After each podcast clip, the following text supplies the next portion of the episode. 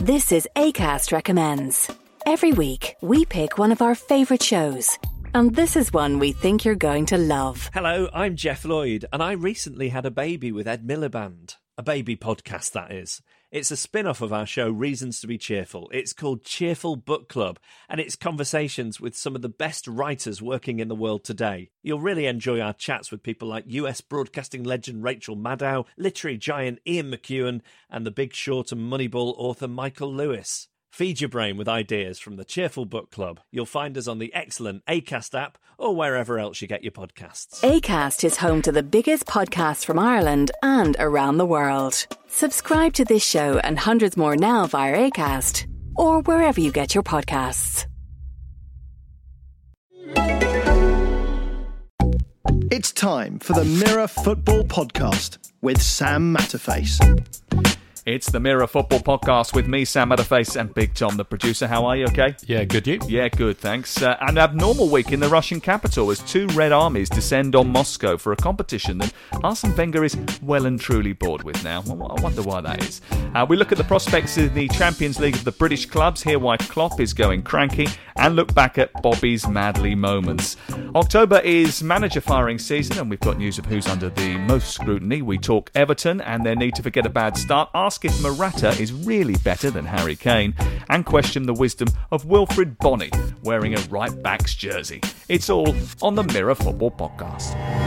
The Mirror Football Podcast. Yeah, Big Tom and John Cross, the chief sports writer from the Mirror in the pod first up. I've got a particular bee in my bonnet You about have. wearing the, the, the wrong number shirt. I mean, look, we stuck this out on social media, and um, we would re- welcome many more recollections at Stay on Your Feet. We've got some belting examples and explanations on the way. But it started with Wilfried Bony. You know, Hmm. why is he wearing a fullback's jersey, number two? What What is that all about? He's a forward. If you're a forward, you wear nine.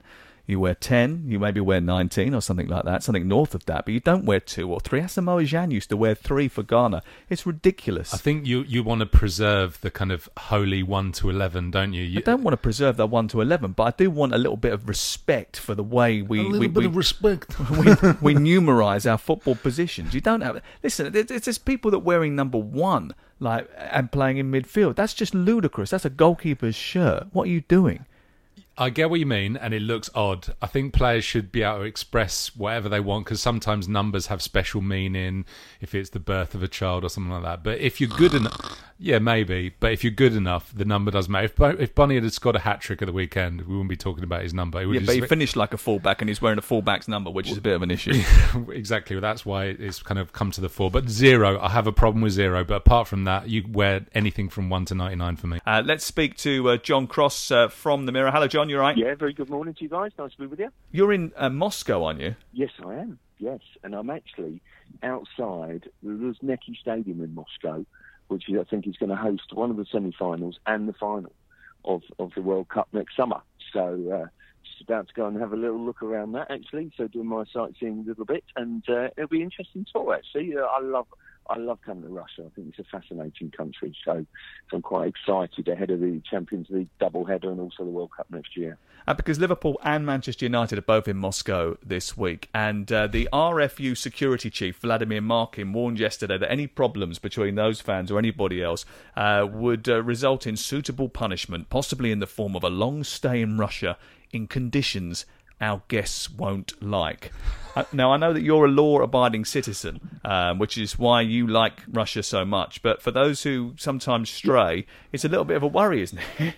Yeah, I mean, I, I do think they have to be uh, very uh, sort of clear on, on hooliganism, and I think obviously that's something that they really want to send out a message on, simply because of the trouble uh, I think that you saw in Euro 2016. Um, and I must say, when I arrived at the airport yesterday lunchtime, Monday lunchtime, it was um, incredibly noticeable just how strong the uh, police and army presence was. And look, we've got history between these two clubs, haven't we? I mean, I, I think the police are also making the point that these two games were played at two different stadiums. They're quite some distance apart. But basically, I do think it has got potential, this. I mean, it, it is a strange situation where you've got two of the fiercest rivals in English football playing in a foreign city in, in the same week. So uh, I do think it's uh, it's kind of you know very important. I think the Russians get their message out there. It's an odd one, isn't it? A United friend of mine went to the Champions League out there, and he was greeted with a Kalashnikov as soon as he came off the plane, and they were kind of ushered into the stadium. Are there any kind of are there any fan zones, or is it literally like a kind of military school trip that they're going to be off the plane and ushered into the stadium and back again? no, it, well, I think we're making our own way. Actually, I was lucky enough to come out on the Liverpool press trip and so you immediately come through through the stadium with a lot of you know we travelled out actually on a plane separate from the team, but the academy team was on it and Steven Gerrard was on it, and uh, sort of kind of coming through the airport, you, you know you're greeted with a lot of enthusiasm and a lot of excitement, and but um, you do make your own way around actually, and I must say it's all one of those places where I always wanted to go sort of when I was a bit younger, and so kind of you know done the whole tourism bit now. But it's uh, but it's an interesting interesting city, and I do think they are desperate to make an impression. Um, ahead of the World Cup next year. We're talking to people that are desperate to uh, make an impression. Loris Karius will be desperate to make an impression too in the game uh, against Spartak Moscow. Jurgen Klopp says he's going to play him in this match. Why can't he stick with one goalkeeper? I can't see this being a good thing for any team, let alone a team with a backline that makes more errors than a White House press release. Uh, seriously, this chopping and changing, it's got to have an effect on the defence. They don't have a chance to build a relationship with a goalkeeper. I don't like it. I don't think goalkeepers like it. And it wouldn't be my choice. I think you have a goalkeeper. How can you possibly say that the Champions League is in any way different from the Premier League, and I think that that's bizarre. And I think that the sort of the way you could prioritise in any single way, um, I, th- I, think he's absolutely he's very very strange. I must say. Well, you lose a rhythm, I think, don't you? I mean, you know, various clubs do it. Barcelona do it, don't they? Um, Arsenal do it. Um, and, and now obviously Liverpool do. Look, I, I think my reading of this one is that, that, that basically long term, um, uh, Klopp, I think, wants Karius. He signed Karius. He wants to bring in Karius, and he still has the faith in Karius. I, I, I, actually, I mean, a few of us saw Karius separately, away from sort of the sort of you know, um, and and it was interesting sort of hearing talk and kind of seeing, um, you know, sort of kind of he exudes a confidence, and that confidence hasn't been hit by what happened last season. In fact, actually, he's on sort of defensive and on sort of the attack about it, really.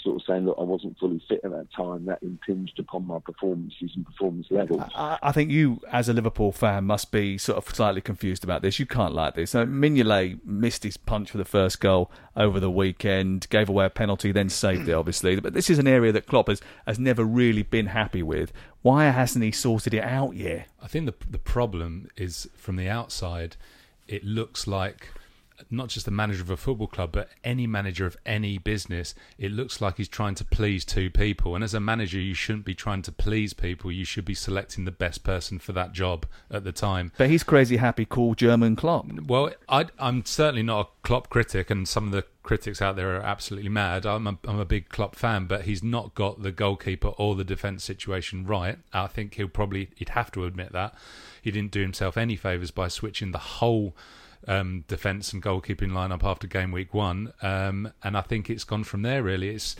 it, and it does kind of it doesn't help anyone. It doesn't help him and the perception that he's trying to please everyone. It doesn't help a prospective keeper in Danny Ward. We spoke about how he could have saved ten penalties in the League Cup last week, and it wouldn't have got him a place in the starting lineup for anywhere. So there's still uncertainty. I think Mignolet is a good keeper, but again he makes of, mistakes, though, doesn't he? He, does makes, make mistakes. He, yeah. comes out a little bit rashly. Uh, yeah. John, he's no longer Mr. Cool uh, Jurgen Klopp, though, is he? He's starting to feel a little bit of pressure, and sometimes, you know, you, you get away with things because of the way you carry yourself and the way you engage with the media. But all of a sudden, it started to turn a little bit, and the critics have started to come for him, and he does not like it. No, he doesn't. He, he's been a bit tetchy.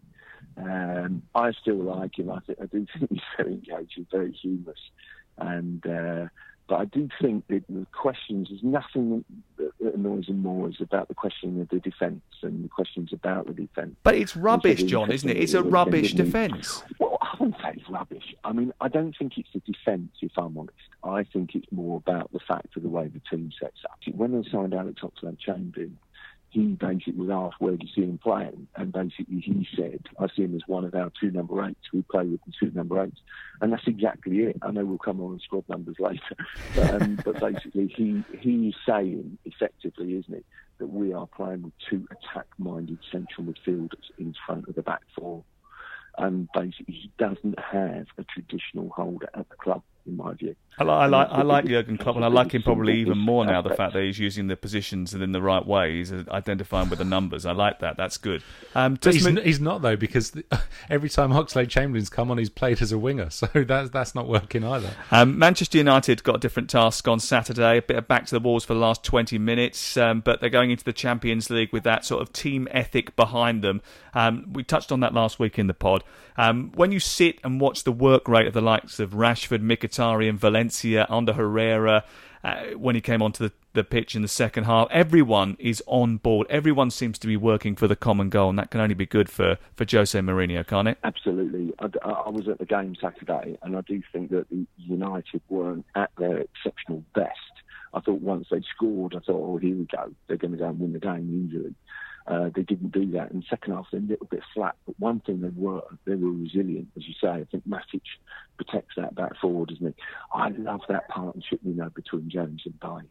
I think that's a really good one. And I think Bailly is just one of the most underrated, under kind of appreciated defenders in, in the Premier League. When you sign a defender, um, I think the kind of the, the best compliment you can make is if he's a bigger rival as Bailly obviously was for in excess of thirty million pounds. He's barely talked about last season, and the reason he was barely talked about last season was he wasn't making mistakes. Honestly, I think he's terrific. He, has got you know he's combative. He's got he's got strength. He's got power. He's got pace, and he is I think an exceptional defender. And I think he. Um, you know, he, he, he's a really good player, and he epitomises to me the sort of United team strength and team ethic, and I think that's really strong. I, I agree with you, John. I, I do rate Bailly, but what what about that other expensive Man United defender, Lindelof? What's happened to him? He seemed to be the forgotten man, but he, he came for a fair fair amount of money, didn't he? He did, yeah. But I think that's the problem, isn't it? I mean, I wouldn't say it's a major problem. If you've got two defenders playing well, the new boy can't get in. I think he'll get game time because there's bound to be injuries and setbacks. It's interesting, isn't it? The basic when he makes a change from the bench, you often bring on Smalling, mm. and so it's basically you'd even argue at the moment is Smalling ahead of Lindelof, but yeah. I think Smalling was possibly, you know, sort of eh, you know eh, eh, excess to demand if you, if you like in the summer. I think they might have let him go if they'd had a big offer for him. But I think actually fair play to Smalling. He's dug in and try to really sort of kind of you know make his point and kind of you know keep him with the team. Well, Romelu Lukaku has handled himself well during uh, Chantgate, and Mourinho said he was surprised by the lightning start that he's made. This guy's got ten starts for club and country since the beginning of the season. He's scored twelve goals. Are you surprised just how well he started in Manchester United colours? Because it's been damn impressive. Uh, yeah, I am. I'm purely and simply purely from the point of view of how many goals he scored and how prolific he's been. I think he's been absolutely fantastic in that regard. And so I do think that that's the that's the thing for me. Um, but I always expected him to be a success because he's Premier League ready. Uh, Arsene Wenger's had a swipe at the uh, Champions League. He said that um, it bores him now. It's not got the allure uh, that it used to have. Is that because Arsenal aren't in it? Is he just is he just throwing out some sour grapes there, John? Yeah, that's exactly it, isn't it? I think a bit of sour grapes. He'd love to be in it. Um, I do I do think he's got a point. Um, I, I, just think that if I were him, I wouldn't have said it at this point. he looks a bit stupid. Some of those, oh, it's the timing is daft, isn't it? Because basically, we, we've immediately got people like like ourselves kind of sort of saying, "Oh, it's sour grapes." Well, it does come across like that. Yeah, I, I love the Champions League. I think it's brilliant. I think he sounds ridiculous. I think he sounds like an unrequited lover who then says, "Oh well, I didn't fancy her anyway." um, City uh, have won seven of their first uh, eight. They're playing Shakhtar tonight. Tottenham got an eminently winnable game against Nicosia despite injuries. Chelsea United uh, play tomorrow. Um, it should be a, a, good week of Champions League football, I think. Uh, as the chief football writer of uh, the Mirror, you've had to deal with the fallout from the Mark Sampson affair. Um, what has been your take on it? Because it hasn't been a great week for women's football. Obviously, we've had the Eni Aluko scandal, which has been going on for a very, very long time now. And then this new incident has come up. He's now been sacked. The FA haven't explained exactly why he's been sacked. We're supposed to just take it on good faith that, that, that they've made the right decision, despite the fact that they hastily arranged a press conference and only gave sports journalists two hours to get there. Um, and they kept him in charge for a game because they hadn't crossed the T's and dotted the I's. All seemed a bit rushed and hasty. It, it was a bit really. Um, I actually only had 55 minutes to get from where I live to Wembley, and I managed it in half an hour. So that's not bad. Well That's done. fantastic effort. Were you on a bike, or how did, how did you do it? What, did, what was your mode of transport? No, no, in the car. In the car, actually, I live in North London. See, I bet you used to wear number seven. know the North You're definitely you're definitely a speedy winger. That's 11, surely. But if he's um, left-footed. I, I, I- I do think. I, look, I think I think some of it has been an embarrassment. Uh, I think the pressure has been on, on Martin Glenn clearly, and I think it was interesting on Monday, wasn't it, that they gave him the vote of confidence. Um, I think the board are resolutely behind him, even though the public backlash. I think the public clamour is always for someone's heads to roll and for someone to, to take ultimate responsibility. Um, and I think that, that, that, is- that is an issue, I think. Um, I, look, I think there's been a highly embarrassing affair, really, and I think that that's. That, I don't know that it's Martin Graham's mistake now. I think it was Martin Graham's mistake initially when he came in not to take more notice of the safeguarding report when he was initially made aware of it. I don't understand, if I'm honest, why. And you know, I know I've seen the explanations. I was there for the press conference, but I've still not been satisfied why it wasn't a sackable offence then, but it is now. Hmm. I just don't. I, I can't understand that. You know, I don't think that kind of, you know, that hasn't really been, you know, sort of kind of ever cleared up, and I think that's a huge disappointment. Okay, um, moving on from that and uh, talking about uh, squad numbers. Squad number examples. What have you got for us? Well, uh, uh, the, the the the one that always sticks out for me, I don't know if you remember this, but I think it was 1982 World Cup was Ossie Ardiles number one because I think they went numerical. Really? Yeah, they Oh, went wow. alphabetical, And- didn't they? Mm, yeah, yeah. Sorry, alphabetical. I should say, not numerical. But it was, um, that that that was a strange one. I also think Morgan Schneiderlin, number two. That that's an odd one. Yeah. And it, it, also, I mean, Pet Petr Cech, 33 when he's clearly number one. I mean, that that that's an odd one. Um, there's a, a few quick stories to tell you about numbers if you've got a couple of seconds there, John. Uh, Milan Baroš wore five at Liverpool. Edgar Davids says Joe Shaughnessy wore the number one jersey when he was at Barnet because he was the player manager. What an idiot. Um, Jonathan de Guzman signed for Chievo and he's wearing number one. We, we've got a tweet of that actually. The worst thing about that isn't the number, it's the font. The it's font in, on the shirt, yes. It's in some sort of Spanish. Armada era font, which is just absurd. Uh, my favourite tweet actually from Darren Black who said Harry Winks really should wear 40. Oh no! Oh, 40 Winks. Darren, you didn't. I love that. uh, you've got a great story about Clint Dempsey. Well, Clint, I didn't know this, but Clint Dempsey apparently um, goes by the moniker of the Deuce. His rapper name is the Deuce, and that Sorry, his rapper name. His- What, what do you mean? he's got a, a, a- kind of rapping career that goes alongside So his he has an alter ego? well, apparently, so Clint the Deuce Dempsey, and that's why he always preferred the number two at, at Fulham and uh, Seattle Sounders or whatever they're called. It's uh, it's it's not good. It's not good. I'm going to end it. It's uh, That sounds like terrible rap music. well, it, it is, but that that's probably a, not a good reason for why he chose number two. But did people talk about it? I didn't know that story because Clint Dempsey did the job for Fulham, didn't he? So who cares? It was it was a shame actually because uh, John will, will tell you that would have been a cracking feature. John, thank you very much. no, no worries. Pleasure to be with you. Follow us on Facebook, on Twitter, and Instagram. This is the Mirror Football Podcast. It's time for Big Tom's Big News. It's the section of the programme where we give you something a little bit enlightening, something a bit different. You might not have read it or seen it, or maybe you might not get the retweets that you might expect from some of the stories that are doing the rounds in football. But this is important. What you got for us this week?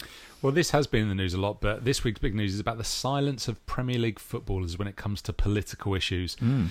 Recently, the best basketball player on the planet, LeBron James, called Donald Trump a bum for withdrawing an annual invitation to the NBA champions who's la- who last year were the Golden State Warriors. Yeah. Uh, players such as Stephen Curry, Stephen Curry had already decided to boycott the visit, which prompted the withdrawal in the first place. Um, but also NFL players recently have been uh, using their profile to show their dissent against uh, it government. Was, it was massive this weekend. I mean, it was huge this weekend, and uh, all up and down the NFL. The Pitts- Pittsburgh Steelers uh, didn't even come out of the locker room for the national anthem. Um, oh, really? That's yeah. interesting because their NHL team, the Pittsburgh Penguins, have accepted their um, invitation to the White House, and Donald Trump made a big thing about that. So, bit of a, a departing of ways in Pittsburgh right now. But um, but anyway, the the point is, arguably the highest profile sports anchor on British TV, Gary Lineker, offers an almost daily dissenting voice against social injustice.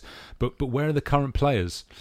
Uh, Domestic and foreign players in the Premier League have v- such vast followings on social media and a significant influence. Now, But why do you want the uh, the players to? I mean, just playing devil's advocate. Yeah. Why do you want them to comment on social and geopolitical issues? I don't want them necessarily, but I think uh, players like LeBron James have showed that if they've got that level of influence there, then it could be another voice that could add maybe more pressure on those people in power because of they they know how influential that they are in the community. Does it? Do you think it shows that the Premier League players in particular are more image conscious and therefore knowing that some of these issues are quite divisive? I mean, listen, I think it's pretty obvious that um, most people think that the the way that some of the big issues in America have been discussed. We, we, we, we certainly would side with, with some of the stances that have been taken, especially over the weekend. However, um, do, do Premier League players think I, that's just territory I don't want to get involved in? Well, it's interesting, isn't it? I mean, I th- I think that actually I'm not blaming the Premier League players in this.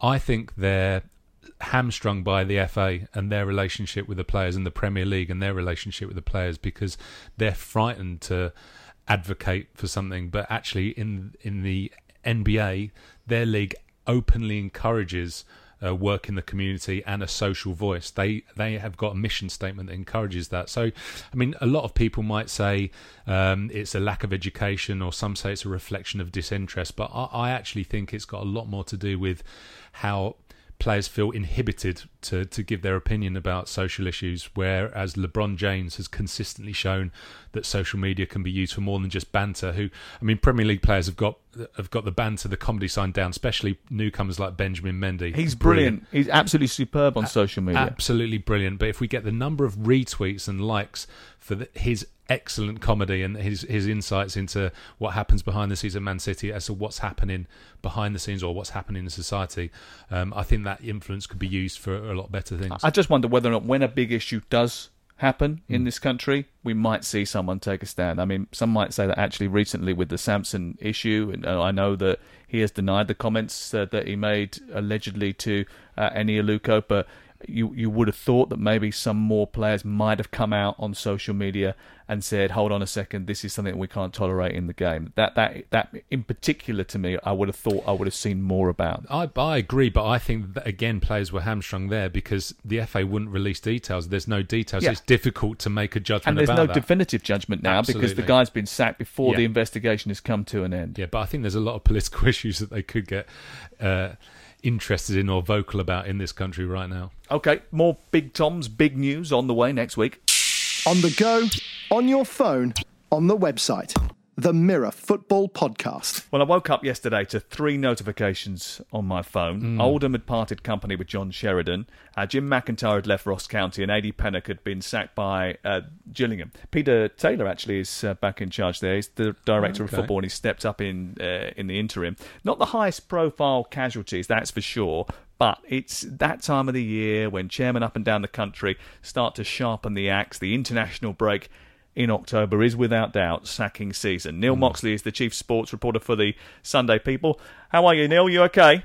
Morning, guys. Brilliant. It's a fantastic uh, autumn morning. So, and we've got some football to look forward to tonight. So that's uh, that's uh, a perfect day, really. Absolutely. And Slaven Bilic under pressure. Koeman got a win. Palace have switched their manager, but still vying for the tag of the worst team in Premier League history. Um, who do you think is in the, the red zone here? Because this is the kind of time of the year where people start to think, I've got to make a change before it gets uh, too hot. I mean, Roy, obviously, Roy Hodgson's already been installed Yeah. as the new Crystal Palace manager, but there are others who people were starting to look at. Yeah, I mean, if you look at uh, Slaven Bilic, Sam, I think um, well, I think you've got to look behind Slaven Bilic. Really, that's the key to West Ham. Uh, I've got personal experience over uh, 15 or 16 years of dealing with uh, David Sullivan and David Gold. And what history tells us is two things really. One that leopards don't don't change their spots, and two is if you look back at the, um, their, their tenure at uh, West Ham so far, and also at Birmingham City, where they were previously owners of the football club, you'll see that they don't. They're not sacking people. They don't like to reward people for failure, which is the top and bottom of um, of the way that David Sullivan and David Gold have operated their football clubs.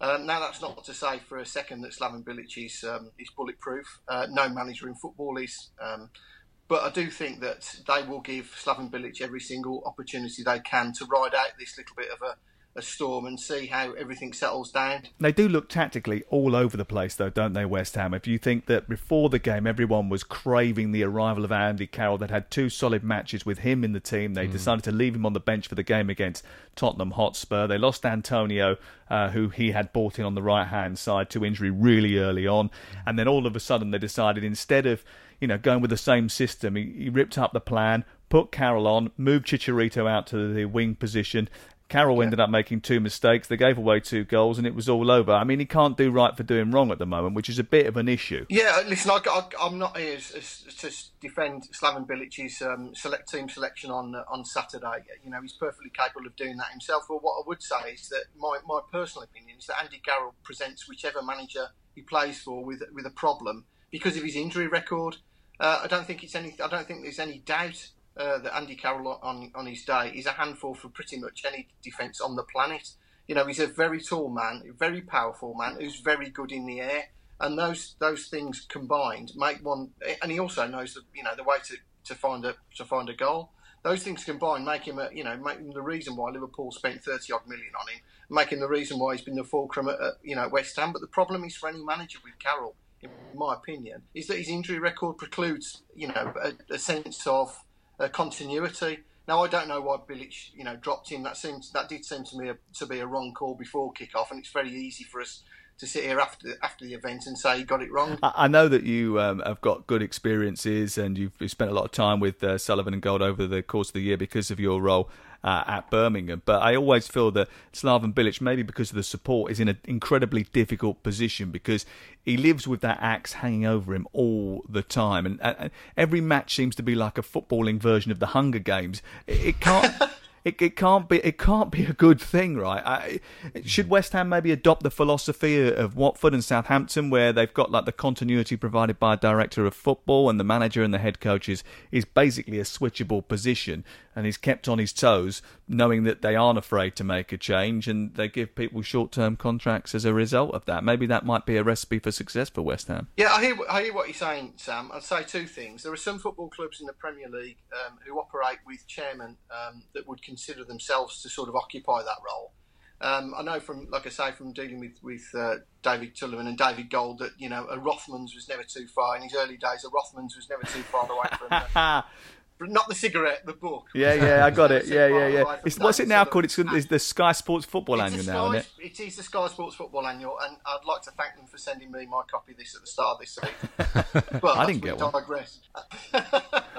um, there are some there are some owners that see themselves as directors of you know quasi directors of football. Sullivan's you know would would would have his own opinions on things, and uh, Huw Jenkins, for instance, at Swansea City is another. I don't think I'm stepping out of line too much to say that yeah. would have you know pretty pretty strong views on what they what the club football club actually needed. Um, so uh, whether and the second thing I would say is I'm not entirely convinced that director of football really is uh, is anything other than a bit of a this is ACAST Recommends. Every week, we pick one of our favourite shows.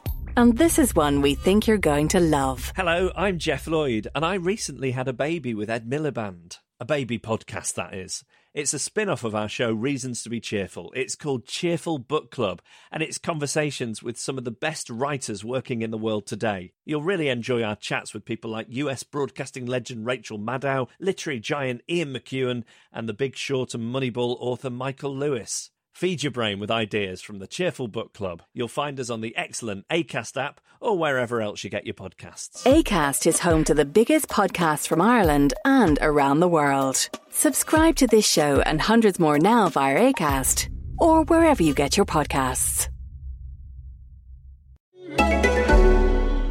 cop out. Um, you know, it's almost as if they get a say on which players come in and never get any of the responsibility.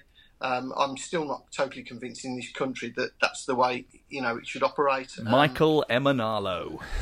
Well, there is that. There is that as a yeah as a, as a case as a case for the you know for the uh, for, the event. I mean, and, you know, and uh, against what I've just said, that's absolutely correct. But you know, I mean, He's, yeah, but he, he should at- get stick, shouldn't he? He should get stick because he buys terrible players. This is a guy who bought Baba Rahman for over 25 million quid. This guy's played about three games, was absolutely awful, um, and then was sent on loan somewhere. Now he can't get a move anywhere because he's not fit enough for it. And then you've got the Cuadrado situation, the fact they sold Kevin De Bruyne for about 50p. Uh, they got rid of um, uh, Lukaku. I mean, you know, seriously, okay, he's had some successes every now and again, but his his position, especially amongst Chelsea fans, is certainly under scrutiny. yeah, Having- yeah. I mean, you know, Chelsea's model um, uh, has been you know has been given some criticism, but if you look at that, if you look at the fact that they've utilised the um, loan system to the nth degree, um, they've pretty much paid for a lot of the a lot of the signings that they've made. Uh, there was pro- I know people will say you know. Uh, De Bruyne they got rid of, but they, they sold him on for a profit. Lukaku they got rid of, but they sold him on for a profit, and, and they just weren't ready at that time to take you know to step up into the first team. So they decided to cut the losses and, and go elsewhere. And if you look at the likes of Kurt Zouma, who's gone to Stoke City, I think again um, Chelsea have pocketed a rather handsome uh, loan fee, somewhere between five to seven million pounds for him for the season. So, you know, it swings and roundabouts. But person, this is a purely personal opinion. I'm just not convinced that the model of directors of football work because I just don't see them taking responsi- responsibility for the signings that they make. One club that certainly has invested in their manager, both in terms of the faith and financially, is, is Everton and Ronald Koeman.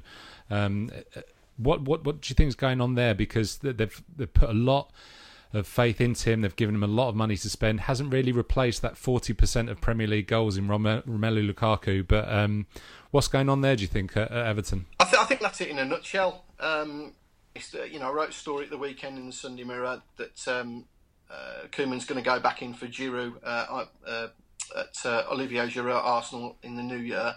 Um, and I was led to believe that uh, you know when I was before as I was getting the uh, getting the bits and pieces together for that story that that particular signing was far far further down the line than most people had thought, and it potentially explains why Koeman um, didn't have a plan B in place when uh, the window was closing. Um, in as much as there was so much going on at Arsenal uh, with respect to Alexis, Sanchez's future and Giroud's that Wenger could, Arsene Wenger could not be seen to be allowing both out of the football club at the same time because even though it would have swelled Arsenal's coffers by over a hundred million pounds, it would also have left him fairly uh, fairly short in the striking department with you know with the clock ticking down himself. So it's sort of the jigsaw pieces sort of fit together on that one. And like you say, if you take forty percent of a team's goals out of you know out of it at any one stage, then you need to re- you need to replace them. Um, it- th- th- and, that, and that's the top and bottom of it. I think um, I do think eventually that Everton fans will see the best out of signings such as Jordan Pickford and Michael Keane. Yeah. I'm not so sure about Davy Klaassen. He looks a little bit lightweight to me. Um, Sigurdsson's a proven uh, proven talent. Again, it's, it's a little bit like um, a little bit like West Ham, but not to the same extent. As much as I think Koeman is sort of searching around really for his um, for his best formation. He's been given a bit of breathing space, hasn't he, because of that win at the weekend, helped out by a player that he didn't really want. But uh, after the start that they had, he's got to start winning week in, week out. And that means on Thursday in the Europa League, mm. because they had a setback in their first game against Battered. Atalanta. They were absolutely savaged in that game. I did that game for ITV, and Yeah. I cannot believe how bad they were over that 90 min- In the first 45 minutes, they were an absolute shambles. They really were. And Everton fans have been critical of some of the tactics that he's employed. But what hurts them more is that, that they believe they've got young players who can do a better job than some of those that he has brought in. They, they look at Tom Davies, they look at Jonjoe Kenny. They, you know, they think, why are you not playing Jonjoe Kenny instead of Cuco Martina? Yeah. Um, but the fact is, I suppose you can't always throw them in at once. You've got Calvert Lewin, you've got Holgate, you've got new players like Klaassen and, and Sigurdsson, who you mentioned. You can't flood your 11 with youngsters, I, I suppose. Uh, no, I think it's worth pointing out as well, uh, Sam, that you, you, know the person that gave the likes of Tom Davies a debut last year was, you know, was Koeman. You know, he was prepared when, when others weren't to sort of throw these uh, throw these kids into the firing line, and he backed you know he backed them by playing in, in big Premier Leagues such as the one against Manchester City where Davies scored that um, scored that goal. Sensational. You know, yeah, it was you know it was a fancy you know fancy, and we're all looking at him thinking you know he, he's one for one for the future, and, and, and thank Lord he's English as well, so that that bodes well. Well, Oumar Niasse is getting a club suit at last, um, so that's good news. he's, two, his two, his two goals are getting tongues wagging. Um, he, he, wasn't allowed a locker last year, and, and, he wasn't allowed a club suit this year. So you know he's being rewarded for those two. I mean, you've got to earn your right to play in the team, and he's, he's certainly done that. So well done to him. And maybe he could be the answer to Koeman's issues in that position uh, until he convinces Giroud to join him in January. In which case he'll be out again, and he'll have to clear out his locker and make uh, and make some space for uh, Olivier Giroud's Brylcreem. Yeah. Uh, Eddie Howe always comes across well, um, but their record is looking a bit worrying at the moment. Uh, lost five of the, of the first six. Uh, he's insisted they won't change, and a, a, style that he's got a lot of plaudits for. Um, and it's admirable to win games in the right way, but is he going to come under a bit more scrutiny given that form? Well, of course he will. I mean, it's inevitable in the Premier League the, these days um, with the amount of uh, exposure that uh, the, top, the, the all managers are under. And uh, Eddie Howe's not immune to it, despite the fact you know everybody in the game um, accepts he's done a wonderful job and he's done it in the right way by trying to play attractive football. Um, I, th- I, would say one thing, um, Sam. We've looked at um, you know uh, Arsenal in the last couple of weeks, um, and they've kept two clean sheets, which is um, you know in the Premier League, which is you know they've never. I don't know when the last time they did that was, but um, Arsene Wenger's clearly gone back to basics in terms of getting himself organised. I just wonder whether or not you can um, you could never accuse Arsenal of not being anything other than entertaining. And I just wonder whether Eddie Howe might have to look at uh, the way he sets his team up and just mm-hmm. become a little bit more difficult to uh, to score against before he goes on the on, he goes all out on the front foot again. And uh, it's a difficult it's a difficult um, balancing act to pull off. In fairness, you still want to you know pose a threat going forward while keeping the keeping the door shut at the back. But yeah, Eddie Howe's going to come under scrutiny, but I'd be very surprised if there was a managerial change there at, at all this season. There has been a managerial change already at Birmingham City. You obviously have covered uh, the Midlands for, for a long time over the course of your career. Who gets the Birmingham job, do you reckon? Well, I'd like to see Lee Carsley given a chance. Um, he's a local boy. He's uh, waited in the shadows for for a long time, um, and he's uh, he's currently got the he's currently got the job. Um, the problem is at Birmingham City that uh, nobody really knows who's running the show.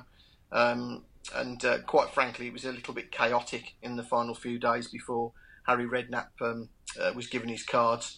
So my um, my personal preference is for Lee, Car- for, for Lee Carsley to be given the job. I think it's a good time for him to, to do it. I think he's got a group of players there who eventually will um, will prove their worth um, and uh, and I'm pretty sure they'll start shooting at the table if he can if he can. Again, you know they brought in 14 players during the summer, Sam. It's a, a massive turnover, and uh, Carsley himself says you know he's been on Wyscout trying to look look at uh, the strengths and weaknesses of uh, pretty much all the new recruits that, but you know Redknapp and Jeff Verteer, the director of football, and David Dean, uh, Darren Dean, rather, the agent who seems to have uh, massive amounts of influence there at the moment, um, have brought to the club uh, over the summer. Um, but they weren't fit, Mox. They weren't fit. He only had three of those players available for his final game in charge, and he had a week to work with them. Well, the, well, there is that, mate. But um, I think you'll. Well, that's what that, he said, anyway. Yeah, I, I, appreciate that. I appreciate that, but I think I think it's um, if you speak to people behind the scenes, it, it, was a little bit chaotic, and I think that's putting it mildly. So um, you pay your money Sam, and you take your choice. Um, I like Lee Carsley. He's a really good bloke, and um, I, I, spent a bit of time with him last year when he was in charge of the Manchester City uh, under 18 side and he, he's a, he's a very good coach. He's previously been in charge at Brentford in a caretaker um, capacity, uh, and he actually didn't live too far away from me. He was, he was sharing a flat with Kevin Kilbane in Didsbury not too yeah, long ago. Okay. Um, so uh, yeah, he, he, he knows the cheese hamlet in Didsbury, and anyone who knows the yeah, cheese well, hamlet in Didsbury gets a fist pump from me. Yeah, you want to just get the cut cut price Gouda, don't you? That's what that's, that's what you're angry for. I mean, the Birmingham fans have already got a song about him, which has got an obvious flaw in it. It, it, it rhymes with Carsley, but the other line is he's bald and 43 which has got us. You know, I don't, I don't see how they can sing that song for too much longer. But you know, bless them, they'll have a go for a bit. Uh, right, okay. And we have one more question for you, and this is the most important question that we're going to ask you over the course of uh, the day. Are you a traditionalist when it comes to squad numbers? Sam's got a bee in his bonnet about uh, Bony wearing number two. Does it does it rile you as it much as it does him? Well, well it, it causes us causes us uh, football hacks a problem, doesn't it? Because we can no longer refer to Newcastle's legendary number nine shirt. I mean, it could refer to anybody, couldn't it? That's the problem. Um, you know, you can't say um, Swansea City's legendary number two, and it just, it, it just, doesn't have the same ring to it, does it? Quite frankly, but yeah, I mean, I, am a little bit with Sam. I'd like to see, I'd like to see, uh, you know, uh, a number eleven be a left winger, a number seven be a right winger, a number eight to be a midfield general or a striker. But it's just not going to happen, is it? No. So we've got to go. You're sounding old, Sam. I am old. Yeah, You're let it go. Old. That's, let it go, that, old boy. That's the problem, kid. Cheers. Thanks, Marks. Take care, pal. The Mirror Football Podcast. Subscribe on iTunes via the podcast app and get a fresh Mirror Football podcast as soon as it lands. Well, it has been a fortnight of controversial chants, but uh, is there any more controversial chant than this? He comes from sunny Spain. He's better than Harry Kane. Alvaro. Whoa. Well, there's might not be any controversial, but there's a lot more that are that are correct than that because that's just plainly wrong, isn't it? Mike Waters joins us for this section of the pod. Uh, Chelsea, Mike, have not just switched out a brute for a beauty, not just a guy who you would ban your daughter from seeing for one you would actively encourage her to marry, as his boss suggested this week, but also one top striker for another. But I suppose the big question is is he really as good as Harry Kane? Uh, first of all, the big question is, uh, Sam, is what, have you got much of a future in a singing career? But um, there's, there's no question the, there. The answer moving, is no. Swift, moving swiftly along. I'm no Clint Dempsey. Um, moving swiftly along. Uh, look, first of all, Morata's hat trick at Stoke uh, at the weekend was top class. Uh, he could have had five or six, uh, and it's good to hear Chelsea fans have, have modified their chant in worship of Morata from something slightly more contentious or controversial. Uh, is he better than Harry Kane? Uh, bit early to say that, really, isn't it? So far, Harry Kane has scored 105 goals for Tottenham, where Morata's scored six for Chelsea. Uh, the early signs in Morata's case are promising. Um, I like the look of him on Saturday.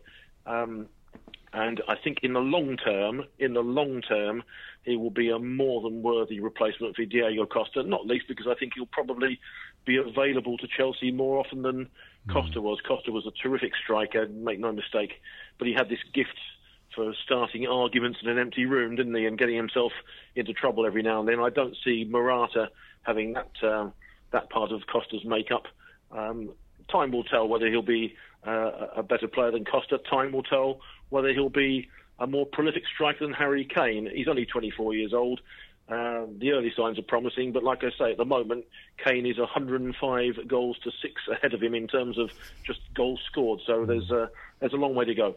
He's an elegant footballer, isn't he, Morata? I will say that. I mean, Harry Kane is also no bull in a china shop. He's also got an immense amount of technical skill, but I would say that Morata is perhaps kinder on the eye sometimes. He's deceptively quick as well. I mean, he's got six goals, he, he, but the goal he scored, uh, the, the, second goal that he scored at the weekend, where he, he ran from the halfway line and outpaced the Stoke defence, yeah. and then came up with a great finish. It was uh, it was sensational, wasn't it, Mike?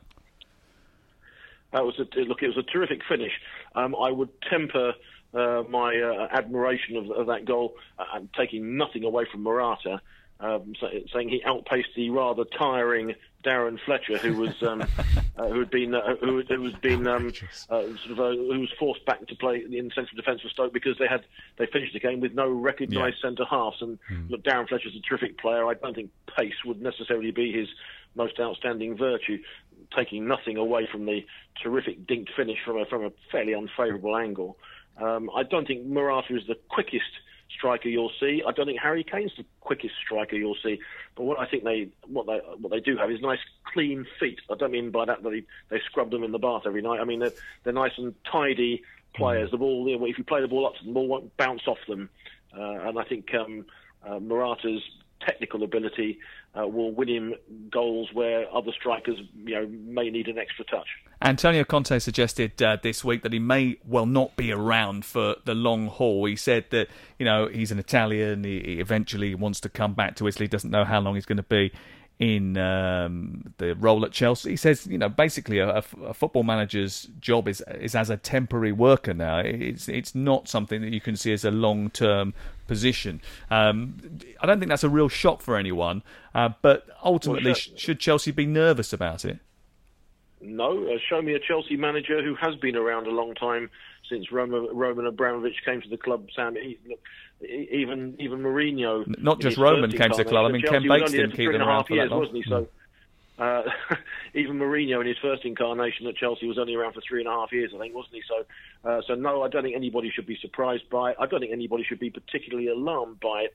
Uh, there were one or two worrying sort of, um, sort of, sort of drums on the jungle beat during the summer about whether Conte was going to stay this season, weren't there? But um, I think now he's started the season in charge. I'm pretty sure that unless results go badly wrong, and there's no reason to believe they will, uh, I'd be very surprised if Conte didn't at least see out this season, and, and then let's see what Chelsea have won at the end of it. But uh, an Italian wants, uh, says he misses Italy. You know, big deal, no surprise. I miss Italy too. Um, the most prolific combination this season, by the way, do you know what the most prolific combination is? It's not uh, Lukaku and Mkhitaryan. It's not uh, Jesus and Aguero. Eriksen, no? No, it's not even Alli or Eriksen and, and, and Harry Kane. It is Cesar Azpilicueta and Alvaro Morata. In fact, Azpilicueta is the on, only the second player in Premier League history to provide four assists to the same teammate in the first six games of the Premier League season. Now, since 1998-99, when Mikkel Beck Mikkel Beck. did it for Hamilton Ricard at Middlesbrough. That's a great stat. Even better than his haircut, and yeah. he, but not quite as good as when you pronounce Cesar Azpilicueta. Can you do it again for me? Cesar Azpilicueta. That's brilliant. That's research. That. um, I know you were at Arsenal last night, weren't you, Mike? And um, uh, they were certainly the winners. But uh, Mad Bobby, as he will now be affectionately known, uh, for for missing two penalties, a blatant dive, he had a night to forget. And Tony Pulis was less than happy. Yes, uh, Tony Pulis was uh, close to spontaneous combustion on, on in the technical area at one point last night. Um, Arsenal were worthy winners in the end. They dominated the second half, uh, and West Brom can have no complaints about the result in the end. But in the first half, they were certainly shortchanged. Um, when Mustafi brought down Jay Rodriguez, it was a blatant penalty.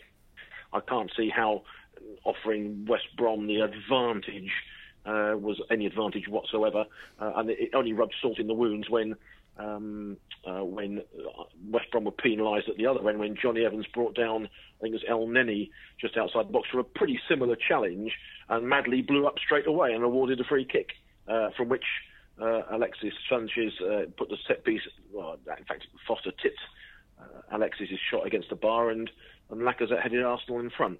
Um, I thought West Brom were good in the first half last night. Uh, I, did, I wasn't impressed with Arsenal. Um, and although Arsenal were much improved after the break, it just had the feel, uh, the whole occasion, the whole match had the feel of Arsenal being on the fringe of the title race this year rather than being in the mainstream of it, rather than being right in the thick of it. I don't think they're going to be far away from the top four, but I'm pretty sure from what I saw last night, they're not going to win the title. Encouraging, though, that they didn't hemorrhage three or four goals, which has been their, their current form this season, it's though. A few clean sheets in a row now, isn't it? Yeah. Uh, yeah, uh, but uh, look, uh, it's early days, isn't it? I always think that um, um, I always think that the league table only really takes shape after about ten games, or when the clocks go back, as I call it. Um, I mean, at the moment, Watford are above Arsenal in the table. In fact, the league table at the moment has got six of the usual suspects in the in the top seven, uh, uh plus Watford. I, I, don't think Watford are going to stay there uh, for the duration of the season.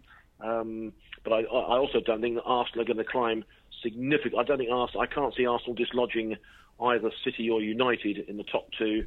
Chelsea look like they're hitting their stride, and if Tottenham ever find a way to win a game at Wembley in the Premier League, they're going to take some stopping as well. I just think Arsenal are going to be on the fringes again rather than right in the thick of the title race. Uh, Gareth Barry captained the West Brom side last night on what was his 633rd Premier League appearance. He eclipsed Ryan Giggs' record number uh, at the uh, Emirates. Um, what do you look back on his career and uh, and think when you think of Gareth Barry because he's been around for a very long time. People sometimes forget that he's won a Premier League title and an FA Cup, and he, you know, at one yeah. stage was was very much a staple of the England team. Yeah, uh, look, uh, 633 Premier League games is a fantastic achievement. Congratulations to Gareth Barry. Nice touch from Arsenal, by the way, to present him with a signed shirt with Barry 633 on the back after the game last night. Uh, but let's uh, let's not forget, uh, Sam, that um, football was not invented in 1992 when the Premier League came into existence. Uh, funnily enough, the football was played before then. Uh, controversial, days, Mike. Controversial, Mike. Outrageous. Controversial, but uh, just just the facts, if you, if you don't mind. Um, in those days, Peter Shilton, a goalkeeper, admittedly, played a thousand league games, 849 of them, I think, in in the top flight. Wow. Uh, John Hollins played 714 games in the in the in the, in the old First Division. It's one for Chelsea, you. Uh, what a legend! QPR as well. So uh, uh, uh so let's let, us put Barry's terrific achievement, terrific achievement in context. He's not the first to play that number of games at that level. Brilliant those achievement is. Um, there was a time actually when he was linked with Liverpool. He was expected to replace uh, Xabi Alonso. Um, you, as a Liverpool uh, fan, well, you would have welcomed that, wouldn't you? Well, I I love Rafa, but in hindsight, that is an aberration, isn't it? That is an absolute aberration when you've got Xabi Alonso and what he's gone on to achieve in the game, like countless World Cups, European Championships, you wanted to replace him with Gareth Barry. It's a La fact. Liga, yeah, Jamie but, Carragher said it. Yeah, it's it's an embarrassment, and it's uh it's it doesn't it doesn't look good for Rafa now. Let's put it like that. Uh, what number should he have worn? Gareth Barry would be a four or a six, right? um, I've given up trying to work out the logistics of uh, who wears what number. You're right, Wilfried Bony for some reason wears number two at Swansea.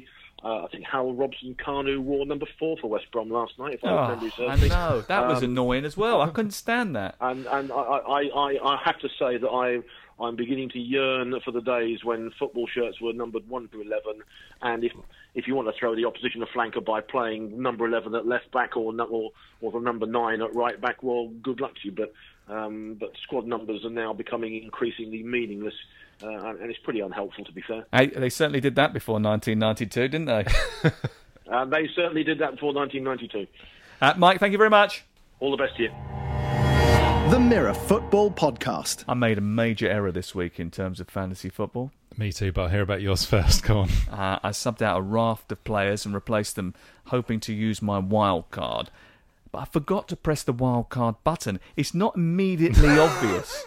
It's not immediately obvious. Well, by the press press wildcard button that you got to press. Hey, I lost 16 points as a result of it. Fail, major fail. Wow. I selected Lloris, Walker, Cedric, Kolasinac, um, Bakayoko, Fellaini, who's now injured, uh, Salah, Dominic Calvert-Lewin, otherwise known as DCL. DCL. Um, that's going to be his rap name if he ever follows Clint Dempsey's path. Um, Lukaku, and wait for it, my big money move, Gabriel Jesus, who they left on the bench.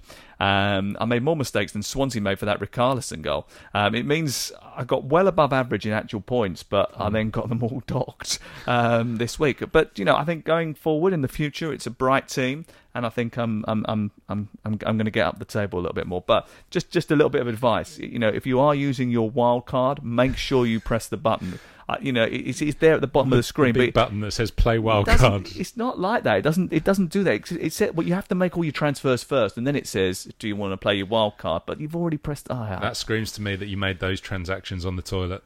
That's what that says to me. I was rushing. Yeah, Okay. Well, I similarly had a wild card nightmare. I did remember to press the button, but my selections were awful. Jesus did not save me either. No. And Kevin De Bruyne decided to let Silva run the show again just in time for me to put him back in. So, yeah, not a good week. I was well below average, even though I didn't get your minus points as well. Um, But yeah, I'm in a, a, something like 120th or something like that in the league, uh, which is not good. Our current leader has retained his lead. It's Stephen Hall on a, on 420 points. What? After another impressive game week of 82 points, he's uh, starting to build a bit of a lead. You can keep up with our league by going to our Twitter page at Stay on Your Feet. Remember, we've got that trophy for, up for grabs for the end of the season. Action, reaction, and the best columnists and analysis. This is Mirror Football. Other odd squad number choices. Guna Spark on Twitter says Arsenal not having a number one really irks me. Something that John Crossmer Yeah. uh, got in touch with. That's something that, as a Liverpool fan you can relate to, not having a number one, right? Yeah, very good. Uh, John Driscoll, who well, commentates. don't. Karius isn't. John Driscoll, who commentates on La Liga and other things for Sky, said that at the 1982 World Cup, Trevor Brooking was assigned the number three shirt. Number three. Number three. Wow. Like, un- unbelievable. Uh, that's the theme, actually, because uh, I think a few people have mentioned this already. Mike Jones, Mark Welsh, a few people on Twitter as well, suggesting that Argentina's squad at the 82 World Cup were assigned shirts alphabetically. Um, so, therefore, Ardiles got the number one jersey, which is a bit weird. Uh, there was a guy, this is probably the worst example of any squad number that has ever been assigned. Um, Zerouali, Who's that? Zerouali Okay. at Aberdeen wore zero. He didn't. He did. Okay, well, I'm not a traditionalist, and I've already made the point today that I I don't care what a number of players. But if the player's good, and he should be good if he's a professional footballer, then wear whatever number that you like. But zero is beyond the pale for me. That just invites criticism, Well, surely. You know, the Premier League actually stopped Renato Sanches from wearing the number 95 jersey. oh, really? They restricted him, yeah, and said he couldn't wear the number 95. Why didn't they stop Wilfried Bony from wearing the number two? Why? What was the reason? I don't know. A, a bit like most of uh, the FA decisions, there were no real explanations for Yeah, that. true. Um, uh, I'm sure this debate will continue. We'd like to uh, hear more of your stupid squad numbers on Twitter uh, at Stay on Your Feet if you want to get in touch. That's it from us this week. Uh, I'm off to do Manchester United in Moscow, Everton at Goodison Park, and then Chelsea Manchester City this weekend. Wow, busy week for you then. It's a huge weekend and some massive games as well. Really looking forward to it. Yeah, I'm looking forward to the Liverpool in the Champions League. I think Spartak have got a few players out tonight, so I'm fully expecting Liverpool to to get the job done. When was the last time that Liverpool won away in the Champions League? November 2009 against Debrecen. Debrecen. Yeah. Wow, was good a long time ago, that. Yeah. Yes. I'm off to the uh, Trafford Centre now to get myself a black v neck sweater to go over my white round neck t shirt. Think about it. Think about Is it. this is a pep thing? It is a pep thing, yeah. Oh, Did you see him at the weekend? He looked fantastic. Is the injunction out already, or is that? Is I that think it's coming? coming. I think it's certainly coming. I've got to stop getting so close to him just so I can analyse exactly what it is that uh, he's wearing. Uh, that's it from us. Uh, we'll be back next week, normal time, uh, on your all, all your different podcast outlets. We're now on Spotify as well, Brilliant. which is great. Which is really, I'm really pleased about that. So we're on Spotify, iTunes, Audio Boom. Um, if you just want to go to our website and listen to it on there, it's on the Mirror Football website as well. Uh, thanks to John Cross. Thanks to Neil Moxley. Uh, thanks to Mike Waters as well. Thanks to you. I'll see you next week. Cheers. See ya. Tweet us your questions before every pod at Stay On Your Feet.